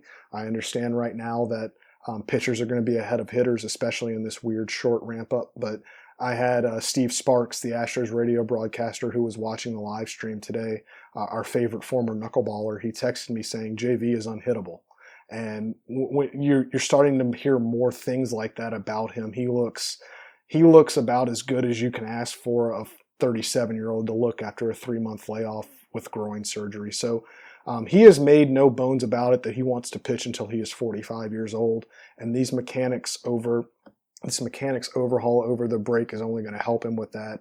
Nolan Ryan is no longer with the Astros organization, but Verlander always used to say when he would pitch and see Nolan Ryan sitting behind the sitting behind the catcher, that would be the days where he'd get most excited because Nolan Ryan is his idol and he wants to pitch as long as Nolan Ryan did. And with these mechanics, he thinks that he'll be able to sustain for eight to ten more years. So I know that you weren't actually covering the Astros during the 2017 season. You had covered them previously and you've covered them subsequently, but you weren't there then. So it's not as if you could have or should have noticed the, the banging scheme or anything. You don't have to beat yourself up over that. But I still wonder what it's been like to cover this team over the past year or so during all the ups and downs and the other downs and the other downs. And I noticed last week when I wrote an article about MLB's attempts to crack down on foreign substance use and what that would do to spin rates and strikeout rates. And one of the things I had in that article was just about the prevalence of sticky stuff usage across the league in general, but also about the pretty strong evidence that Trevor Bauer started using this stuff last year because his spin rate spiked. And most of the people in my mentions, it seemed like were Astros fans who were sort of crowing about the piece and saying, see, other teams cheat and it's not just us, and tweeting at Trevor Bauer to say, hey, Trevor Bauer cheated too, and hey, I'll take the traffic. But it seems like there's some sensitivity there, maybe still some raw emotions or defensiveness, and you're writing for that audience. And I wonder what that's been like. There's sensitivity. There's whataboutism. Yes. There is speculation about what this letter from Brian Right, from Rob yes. Manfred to Brian Cashman says. Um, it's it's a difficult line to toe because um, there are people that every time I write something baseball related about the Astros, they're they just I get 20 trash cans in my mentions, even though I've blocked, even though I've muted the word trash cans and bang and buzzer and everything about that. So it's a very delicate line to toe. And you're right, I was not here in 2017. I started, um, I started with a week left in spring training in 2018. So I was dropped in at perhaps uh, one of the weirder times to drop in. The the World Series hangover was maybe just dissipating a little bit when they were going to start the 2018 season, and since then it was a lot of good baseball, but there were always the questions, and certainly I heard the questions. Uh, I think a lot of us that cover the game and that are within the game, we all heard the speculation, and it's speculation that was not centrally tied to the Astros. There were other teams that, or people still speculate about that are doing various nefarious things to gain an advantage, but the Astros obviously were the ones that were caught, and it's very difficult just for the Astros fan base to come to grips with that. For most of the Astros fan base, that is, um, there is a lot of whatabouts. There is a lot of this team did it too. Why did we get punished? There is a lot of they need to look into this, this, and this. There's a lot of breaking down specific at bats from specific Dodgers, wondering if they heard, saw something or heard something or had a, a pitch or knew what was coming. So it's a very difficult time on Twitter sometimes. I try to stay off of Twitter as much as possible for my own mental health. Um, but um, they're, they're a group that when we were allowed in the clubhouse, um, the clubhouse was um, before the before the sanctions came down. It was a good clubhouse to deal with. There are good guys in there. There are guys that are amenable. There are guys that are generous with their time. There are guys that are very. They have some very smart guys in that clubhouse that know the game and that present it well and that are able to explain it well. I just worry that now that all this has come out, I, I hope and I worry that you know they're going to be a lot more reserved and they're going to be a lot more uh, shunning the public light in the near future. All right. Well, you probably have more testing updates to get to, so we will leave you with the last question that we've been asking all our guests, which is a record prediction. And we want to know what the Astros record would have been in a 162 game season, which again, I guess you've got to then figure in the psychological effects that we were talking about of being hated everywhere you go, which is pretty hard to predict that. But that, and then also what you think their records might be in this strange 60 game season. In a 162 game season, I, I would have probably said around 94 to 95 wins. So Mhm. let's go with 94 and 68. Mm-hmm. And then I don't even know how to, I'm not a math guy. I don't even know how to average that out for 60 games. It's so difficult to, and I don't know like what the best record will be in this 60 game. Like what is, what are they reaching for? Like what will the Yankees or the Dodgers do? Um, right. I, I, I guess something like 33 wins sounds right. 33 to 34 wins. So Mhm. let's, yeah. let's go, thir- let's go 34 wins. Let's go 34 and 26. Yeah, 94 win pace would be 35, I think. But uh, yeah, something like that. We have them projected for 35.5 wins at Fangraphs, so you were you were in the neighborhood for sure. All right. Okay, well, you can follow the Astros season by reading Chandler at the Chronicle. And even though he is trying to stay off Twitter, he is unsuccessful at that. In fact, he has tweeted during this interview somehow. Congratulate you on your multitasking ability. You can find him on Twitter at Chandler underscore Rome. thank you very much for your time. Thanks, guys. I appreciate it. All right, we'll take one more quick break now, and we'll be back with Ryan Divish of the Seattle Times to talk about the Mariners.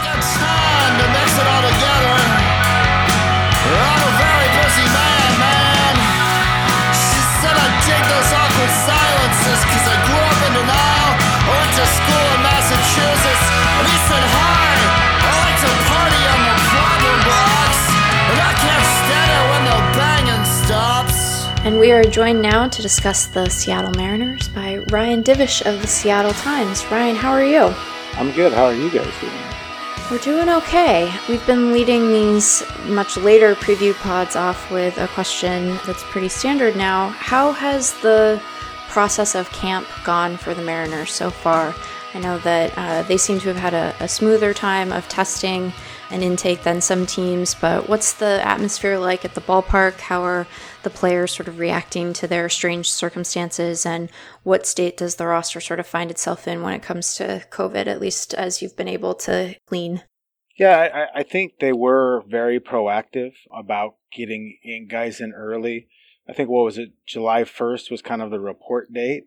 And that was a, a Monday or a Wednesday, but the Mariners started asking guys to come in on the Friday before that. You know, when it, when it basically when the the agreement was or not agreement because there was no agreement, but when they just decided on a schedule and then agreed upon the operating manual, the Mariners basically reached out to their players and said, you know, get here as soon as possible so we can get you tested and begin the intake process. You know, they set up everything really quickly.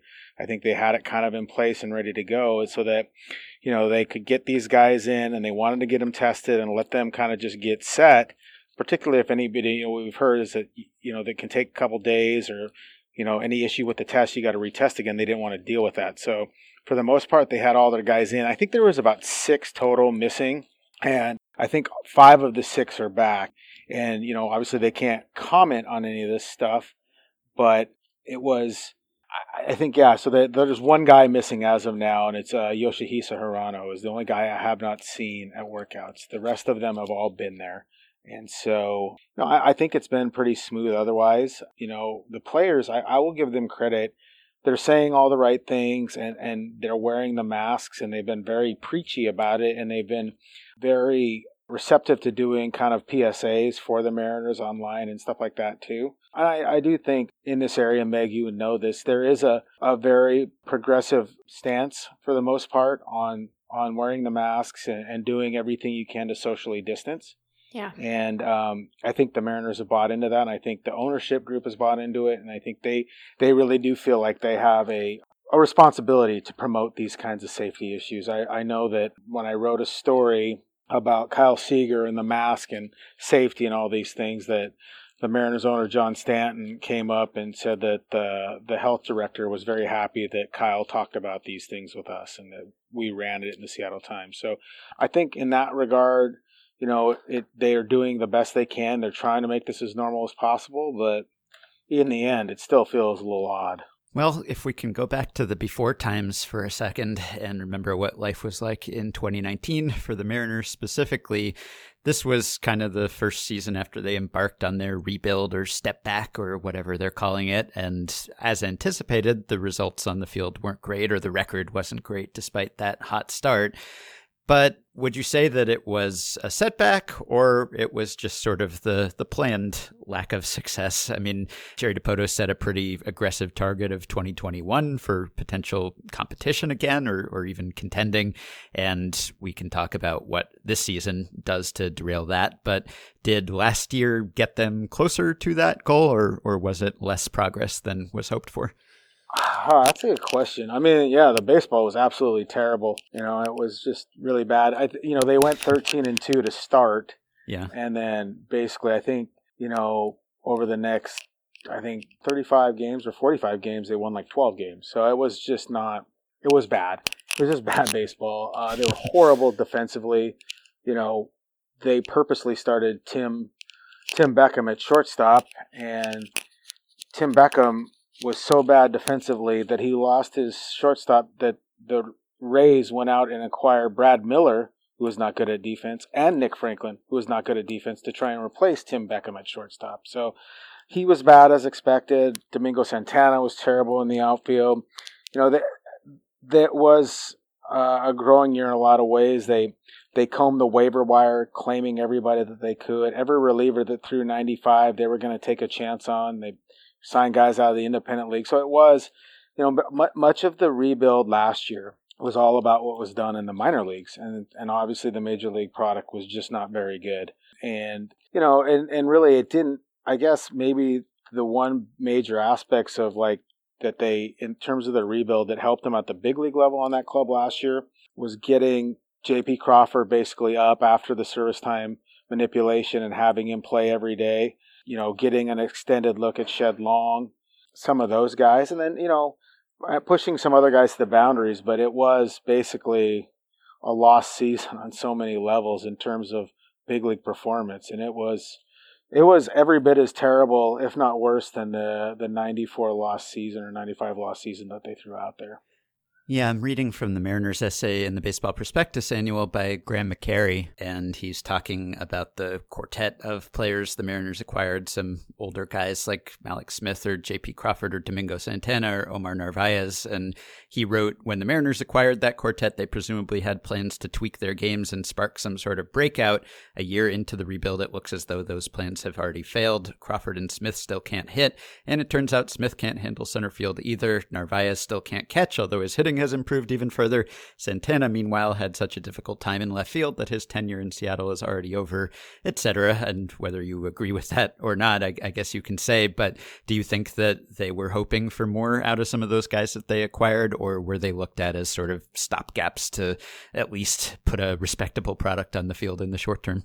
Yeah, I mean, I, I think they're mostly stopgaps. You know, J.P. Crawford is a guy they didn't have a, a shortstop in the system, and they still felt like you know, at that last year, I think he was age 24 going into the season, and they felt like if they could clean up some stuff defensively, that his athleticism, overall athleticism, would play, and they did that. I thought he was significantly better defensively. That again, the bar that I was watching was Tim Beckham, so I mean, J.P. Crawford looked like Ozzie Smith most days. But yeah, I, you know, the rest of those guys, they just were guys. You know, the baseball vernacular, guys versus dudes, or you know, me and my me and my friends call them Jags or JAGs, just another guy. You know, Santana had some, you know, he, he drove in some runs and he had some early, some showing early. And with Narvaez, I think they looked at him and, you know, they thought maybe they could fix him catching wise and his bat would help. And, and they were happy to move him this offseason because his value was inflated. Like I'm looking at kind of the roster last year. What they really wanted to see was Daniel Vogelbach get 500 plate appearances, which he did. You know, they want to see J.P. Crawford play, you know, as many games as possible. And he played 93. He had a couple dinging injuries, and that was, you know, okay. And, and basically the rest of it, you know, Shed Long was the guy that got time. And then by September, they wanted to see if some of those kids that they had at their double A and triple A could come up and help them. But for the most part, yeah, it was just kind of a year where they were they were just putting a lineup out there to get through 162 games with a handful of guys that they were hoping they could see something from and then you know move all of them. I, they set a record for I think players used last year, and I think they set a record for pitchers used last year. And you know, I, I like we were playing the game the other day, Greg Johns and I, about players on last year's team, like the number of relievers that we saw. And we always joked that because every reliever in the Mariners camp was six foot three with a beard, white guy with a beard, we can remember all of them. I mean, I'm looking at them now, like Parker Markel, um, Shawn Armstrong, Hunter Strickland, Ryan Garton. I yeah. mean, like, holy Congrats cow. on being big leaguers. yeah, I, I, mean, that, it's true. Like, yeah. I mean, guys like Ryan Court and some of these guys, they they made them. They got big league time because of just the situation they were in, and so good for them. Yeah. One of the guys who did not get big league time, but presumably will, and for several years to come because of his uh, pre debut extension, is Evan White. Evan White, for uh, those folks who have not yet uh, delighted themselves with his profile is a is a backwards guy. I don't mean like as a human being. He he bats right and throws left as a first baseman. His defense has always been noted as sparkling and has sort of led his profile, which sounds unusual for a first baseman, but if you watch it, it actually makes a good deal of sense. I'm curious what the team is looking for from him in this shortened season and what their expectations are around his bat specifically, because he did seem to take a big leap forward in double A last year, even though his bat had notoriously been kind of light. Are they expecting those gains to sort of sustain themselves? What are they expecting from White this year? Yeah, Evan White, the nicest kid in camp. That's what they always say. Everybody says he's the nicest guy, and he is. I, I wrote a story all about how this guy, this kid, had dropped all of his baseball cards. He's not a kid. I guess he was like 23. I guess that's a kid to me. But kid that was there, and he had his box of baseball cards, and he wanted to get some autographs, and he, he dropped them, and they went everywhere. And players are just walking by, and this kid is panicking, you know. And Evan White stops and helps pick them all up, and made sure the kid was okay, you know, and signed a card for him and everything. And and, and I asked some players about that. I was like, dude, they're like, I'm surprised he didn't carry the box for him, you know, and ask us to all get autographs for him. So I like defense at first base. Growing up, I loved Mark Grace. I loved how he played first base, and Evan White's defense is as good as anything I've seen in a long time. And granted, the Mariners have had Daeho Lee and Daniel Vogelbach and Adam Lind and all those guys play first. But this is as good as, you know, Olerud or JT Snow or all these guys. He's super athletic. Like if you put him in the outfield, I think he'd be pretty good. The bat is interesting. It's a weird uh, weird setup. He starts with his hands very low, but a lot of this was done to get that bat in a better um, power position so he can elevate.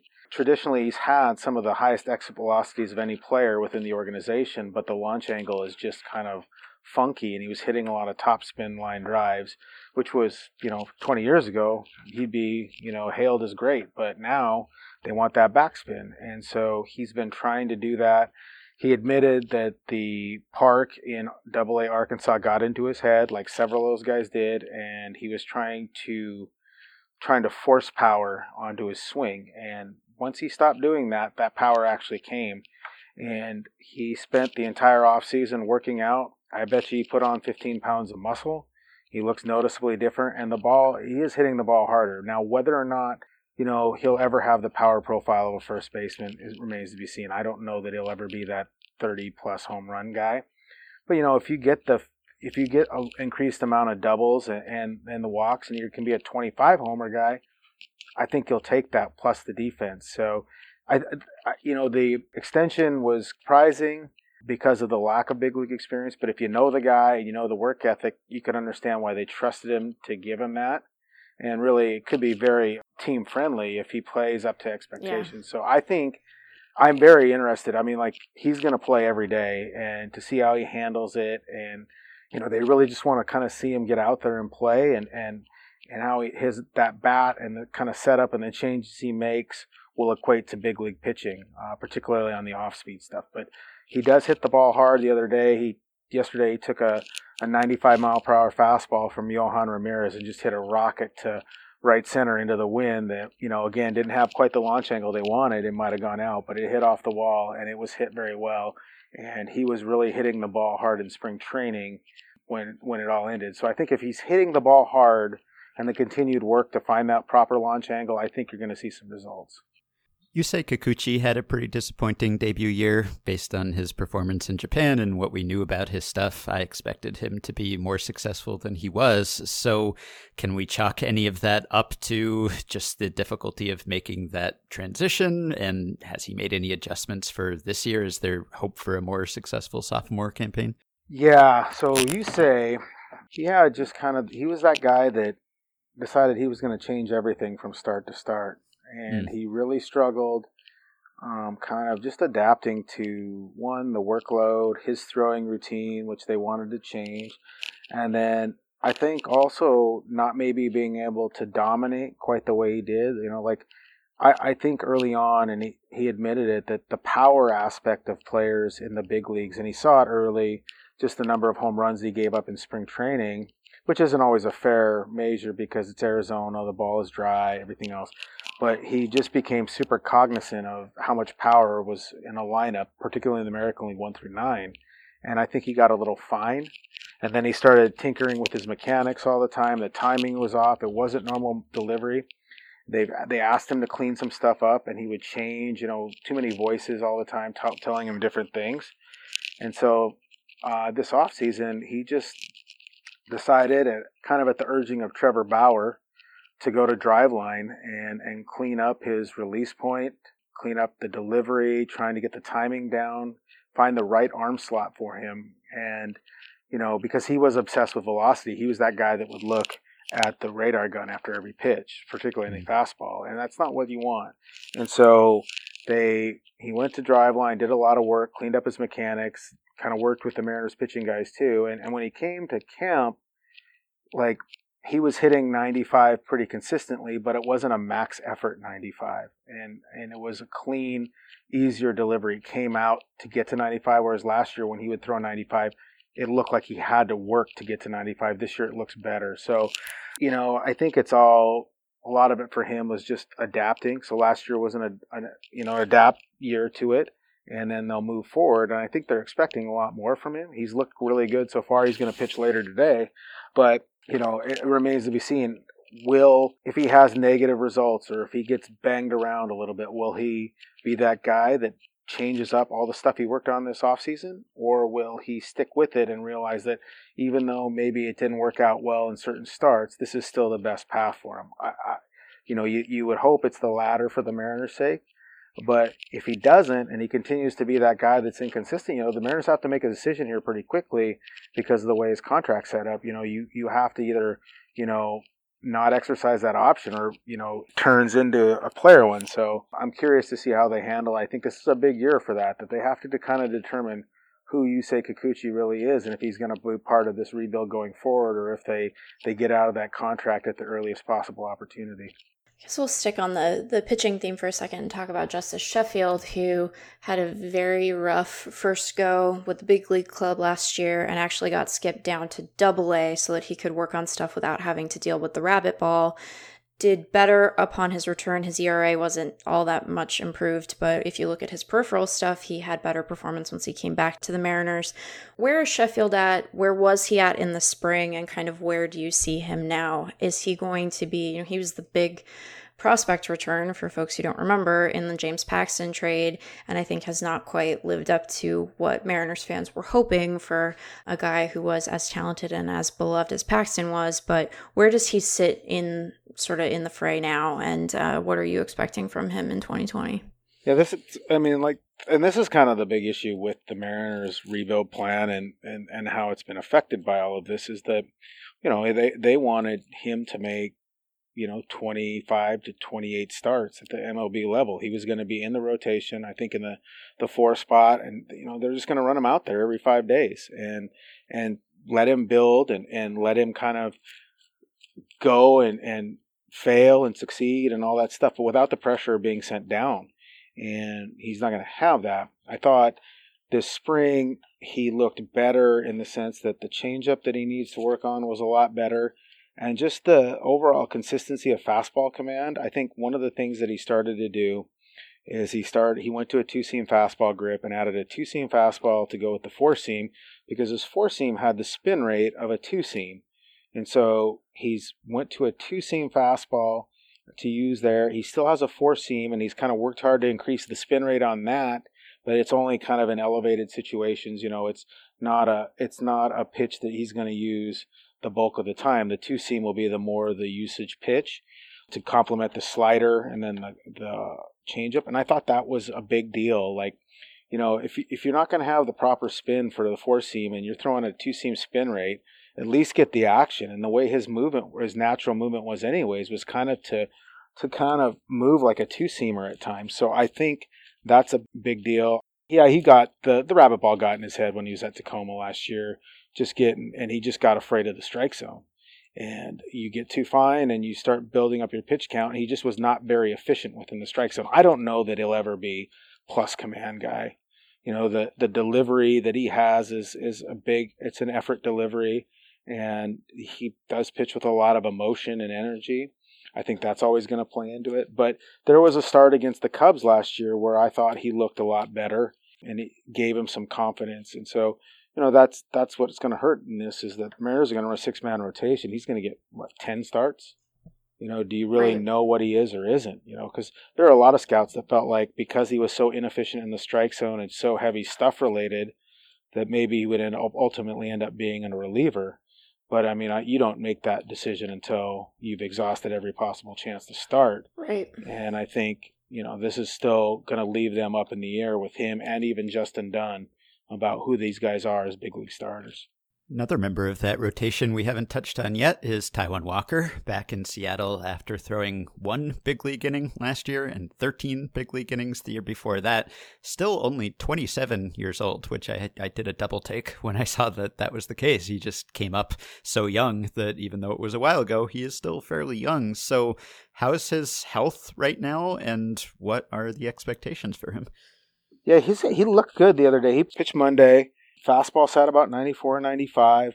Just he's so big and physical. You look at him, and you're right. He isn't very old. You forget he's been around a long time.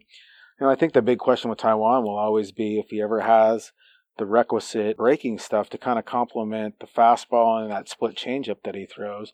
You know, he's he's messed. He has a cutter, slider type of deal he throws, and he's messed around he has two variations of it. He says the cutter that he throws harder and a slider that's got more break. Plus, he has a curveball that, you know, for a long time was the equivalent of a high school curveball. Show it to you, loopy, but never generating that. He's really kind of pushed into the analytics side and checked out spin rate and really went to work developing a grip and a release point that would maximize the curveball spin rate. He went back to a spike grip on the curveball and he thinks that, you know, with continued work, it could be a swing and miss pitch and you know, again, this is a big year for him. Like we asked him about opting out and all these other things. He's like, I haven't pitched in two years. I got to pitch, and I'm a free agent after this year. So I think you know he can help himself by just proving he's healthy for ten starts. Go out, show that the velocity's back, that you're able to st- you know post every five days or six days with the Mariners case.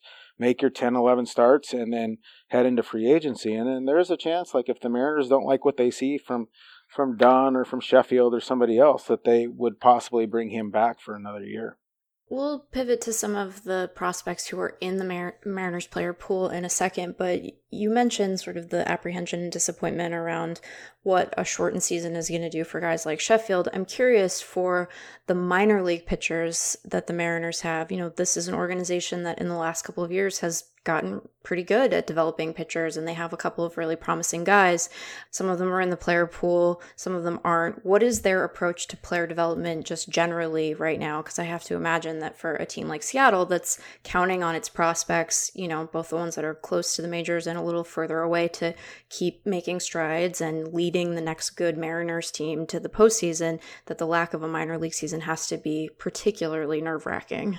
Yeah, I mean, like those innings, you know, the innings build up for kids in the minor leagues, for pitchers in the minor leagues is real. You have to, you have to generate those innings um, to kind of build the strength up and get the, get them used to it. And um, look, their plan right now, and I think they have of their top ten pitching prospects, I think they have eight of them here, eight or nine of them in camp in the, the player pool. So they're going to try and use these games. And then once the regular season starts and the alternative training site in Tacoma, they're going to, pay, I think, play inter squads four to five days a week to try and generate those innings as best as possible. Now, they won't be the same kind of innings, but, you know, they, they need to get innings. I mean, somebody like Isaiah Campbell – who maybe isn't their top pitching prospect, but he's a guy that they want to see. He didn't pitch last year due to the workload he had in college. Well, you know, he's what's he going to get this year? He sat out an entire year, his entire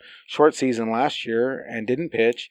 And now he's going into a very truncated and, and unique setting to try and get these innings back. So, you know, they're going to try and manufacture competitive situations down there. But I think ultimately baseball and the Mariners are hoping that they can figure out some way to have an extended spring training league um, down in Arizona in October, November, which you know, looking at the COVID numbers, you think is just fool's is fool's gold. But yeah, I I don't think there's any good way that they're going to be able to get the innings and the experience back for these pitchers. But at the same time, I guess every other team is dealing with it. But you know, I we mentioned it. I, but Logan Gilbert, their top pitching prospect, he was supposed to be in the big leagues right now and I just don't think that there's any way that they're going to take him and put him into a shortened regular season, start the service clock when he doesn't have that, you know, 15 starts that he was supposed to have at double A AA and triple A leading into it. And, you know, that's, that's a big problem because, you know, and even somebody like Sam Carlson, who is a, a prospect that came off Tommy John, hadn't pitched in two years, he's not in the player pool. So how do you get those innings back for him? You know, I mean, is he in Minnesota throwing bullpens to high school kids? I I don't know. Right. But I mean, the pi- so much about pitching is stressful, or is innings, innings experience, innings bulk innings, but also within the innings, stressful moments, leverage situations, all these things. How do you handle it, and then bounce back every five days? And, and it's just lost on all of them. Yeah, one of the guys who is in that pool is Emerson Hancock, who is the Mariners' first round pick from this year, who is another college arm. Is this a concerted strategy on the part of the Mariners scouting department, or is this just a, a you know an artifact of who was available in the draft this year when they were kind of looking around at the guys they were excited about? I mean, like, so they early on, you know, the, the Mariners knew they were going to be picking high as far as last year. You know, going into last season, before last season, they knew they were going to be picking high. So they they scouted what they projected to be the top fifteen uh, projected picks of this draft extensively before they even knew what pick they were going to have because they knew it would probably be in the top ten. And Hancock at the time, I remember talking to one of their area guys. They didn't think they'd have a chance at Hancock, you know, they, you know, unless they were in the top three. And a lot of people thought that Hancock was going to go one-one. Um, you know, the shaky kind of start to this season. There were some questions about injuries and all that stuff, and all of a sudden he's available at six. And the Mariners, I mean, like they couldn't have probably made that call any quicker because they didn't think he would be there. And you know, they've taken college pitchers like the last three years, and I there is a profile that they're looking for. You know, you look at Hancock; he's more more stuff related than maybe Gilbert or George Kirby, who were just you know pound the zone guys with stuff.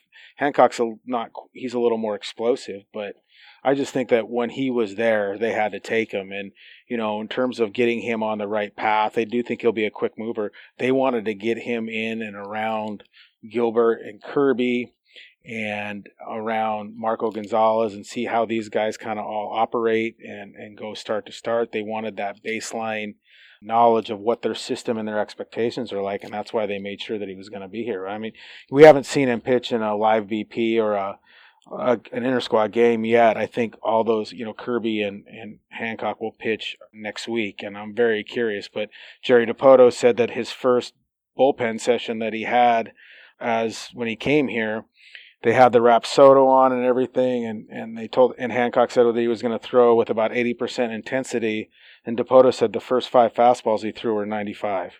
So at eighty percent intensity, you know, I guess maybe that's what he is, but that's big. I, I think the Mariners needed to kind of reinvest in starting pitching, and it's so unpredictable. But these three kids seem to be moving up relatively quickly in their eyes.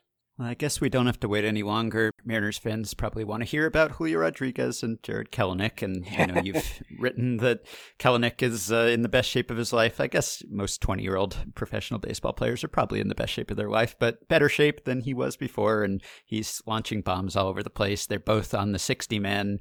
So, what role are they expected to play this season? And are any of the other exciting top prospects going to be in the big leagues this year?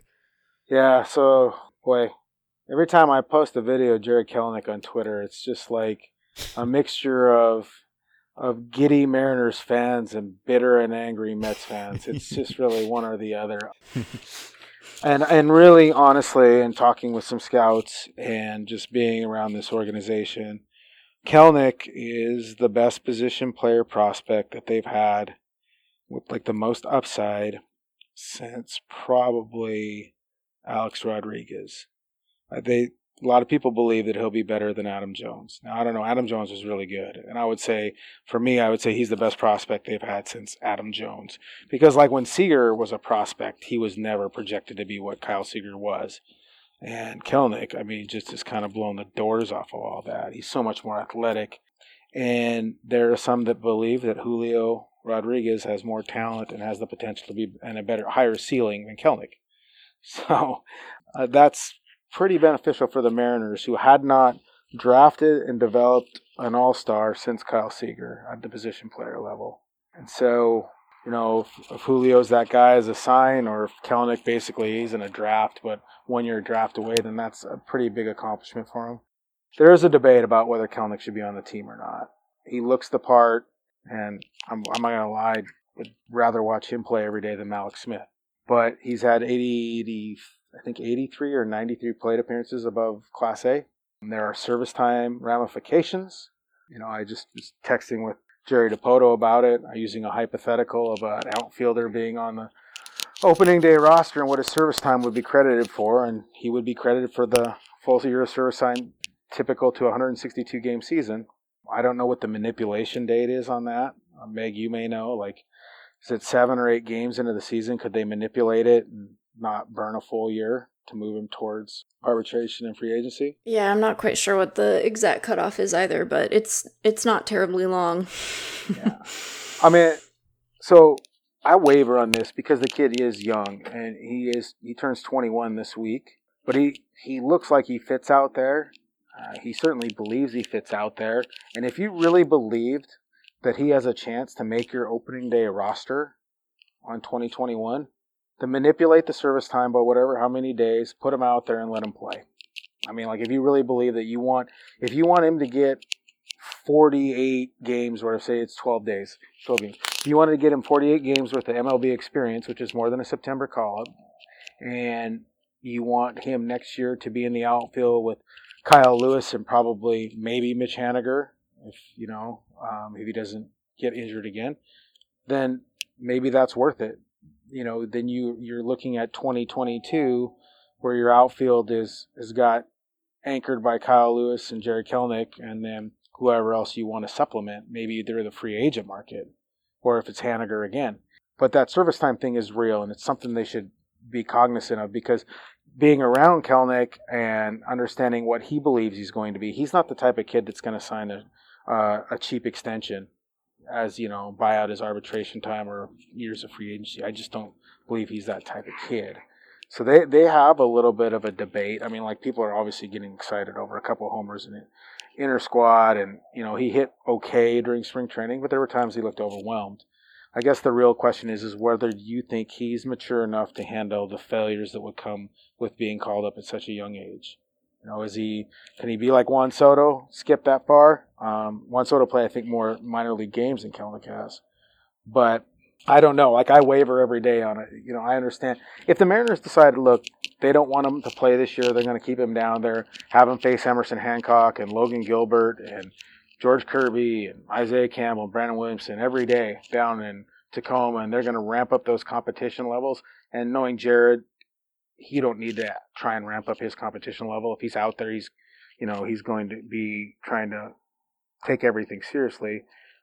That's fine. And if the Mariners said, look, you know what, we're going to bring him up at this date, we're going to play him every day, and we're going to get ready because we think he's going to be in our open day roster for 2021. And I would understand that too. I guess my question would always be is what goes into this decision making because we, you know, I had a guy get mad at me about Mike Zunino saying they rushed Mike Zunino and you can't compare that. I said it's not about the player and it's not about the result. It's about what went into the decision to do it Right. and why why why you thought that was logical and the information you used to make that decision. And I think Jack Zduriencik admitted it, and a lot of people within the organization admitted they made a mistake with Zunino and really ruined that kid. And they were just too reactionary to the situation, and that was always one of the, the faults of Jack Z. Was he react- reactionary to the last ten games he saw, or to the perception of his job um, security or the job he was doing based on the team. So, yeah, whatever they do with Kelenic, I'm more interested in the reasons why they're doing. I know Larry Stone is writing something about this. He just talked to Dipoto, but I was texting with Dipoto this morning about it, and Dipoto's been adamant that that Gilbert and Kelenic are going to spend this these next two months in Tacoma, and it's a fresh start in 2020. Julio, he looks a little less. The talent there with Julio is just it's it's easier for him. Like the power is easier for Julio. It's more natural. Like Kelenic's basically looks like a bodybuilder now from all the time he spent lifting. His is his is through work. You know, the power generated and, and like the talent is supplemented through work. Julio is more naturally gifted, but he also looks to be a little bit more exposed facing these guys right now.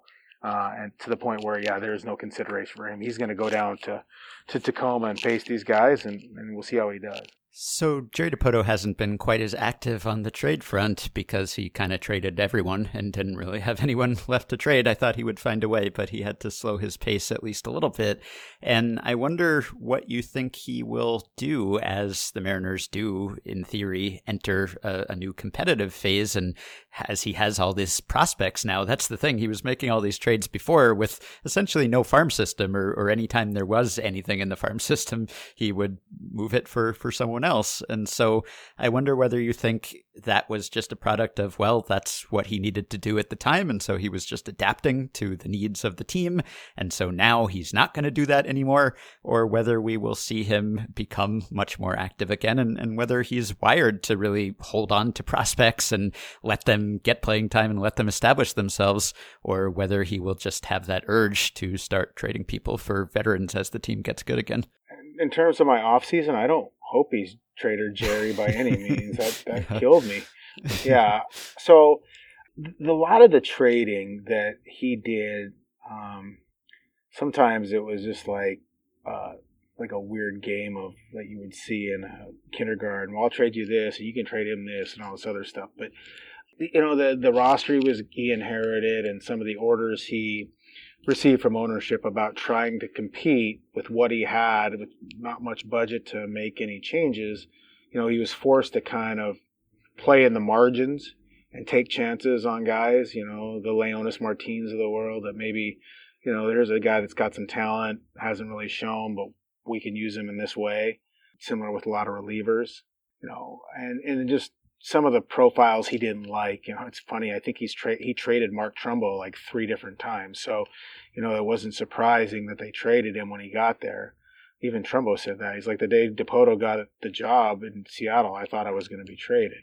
But yeah, I think there's more in place. You know, talking with him this year, he was so giddy. Like he's never that you know, like for a GM, for the most part, very few GMs get to do the start over, you know, or at least see it through like you know he came in and inherited a bunch of old guys and a team and with orders to try and find ways to win and then he finally convinced them to do the rebuild which is something you want to do. He couldn't do that in anaheim either you know artie moreno doesn't believe in that stuff. So i i, I think there is an attachment to the core group of guys that he's putting together that i don't see him trading them.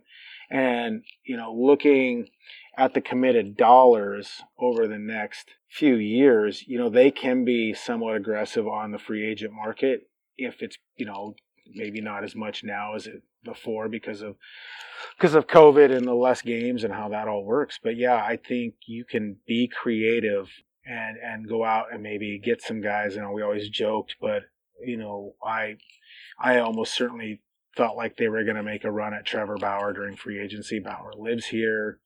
Jerry likes him. I thought that they would make a run at him. Jerry kind of finds Trevor's personality quirky and unique, whereas others don't.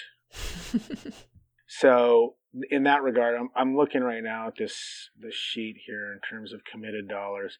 So, yeah, they're going to have some money to play with. Yeah, I think they're like between Tampa Bay and Cleveland for 2021 payroll in place right now. So. Yeah, I, am looking at let's see here, 40 man grand total about 60 projected 66 million, and then in years after that even less. I mean, Seager comes off the books after 2021, I believe.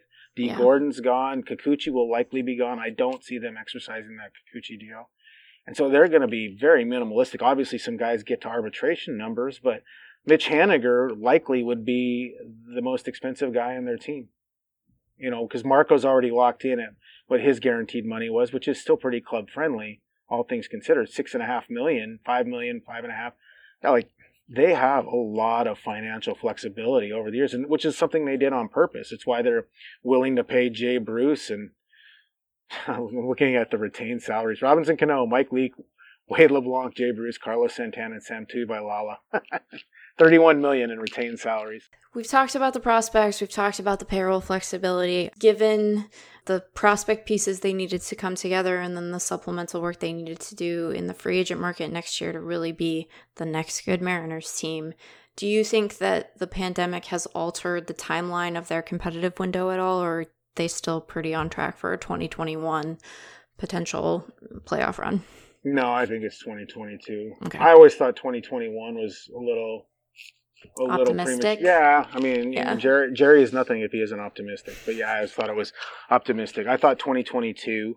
I mean, like so, like we were just kind of talking about, if they if they decide to play Kelenic 40 some games, and you have Kyle Lewis out there for 40, 50, 60, and Evan White for 60, and then you play all next year, you know, Shed Long, all that group together, JP Crawford, then you're talking about, oh, you know, 200 and some games as a group over the next year and a half. And then going into 2020 or 2022, then you kind of have an idea a little bit more of who these guys are. Sim- similar to the pitchers, you give basically Logan Gilbert a year's worth of starts, and you know Sheffield will have accumulated both this year and next and done.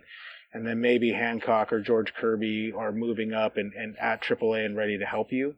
Yeah, then maybe. But I, I just always think 2022. It's like I remember watching that Royals team before they had the wild card year. They were still in it in the year before, and they were in Seattle. And I think they were eliminated that eliminated during that series, like with maybe three games left. But you could just kind of tell like they were starting to kind of click. You know, they've taken a beating, they've been ups and downs, but they put that group together and they play. But it, you know, in talking with Bob Dutton, who covered them, it took almost a year and a half of playing together where they kind of figured out how to win games at the MLB level and then kind of putting the supplemental pieces in around it. So I, I think like next year is going to be that seminal year where, you know, they're going to look really good for stretches. And then there'll be times where you- you're reminded that you just don't have that experience. And maybe you have one or two veterans that you can sign next year to help them along in that process and even supplement more going into 2022. But I think the the ideal window for them to be a, a viable contender will be 2022 with expectations. Like 2021, they could be good next year and, you know, precocious young kids and surprise Right. people and be until at the end. But the first year where I think you should have true expectations where they should do something or be competitive within the division should be 2022. And that's if these guys stay healthy and kind of progress. Right.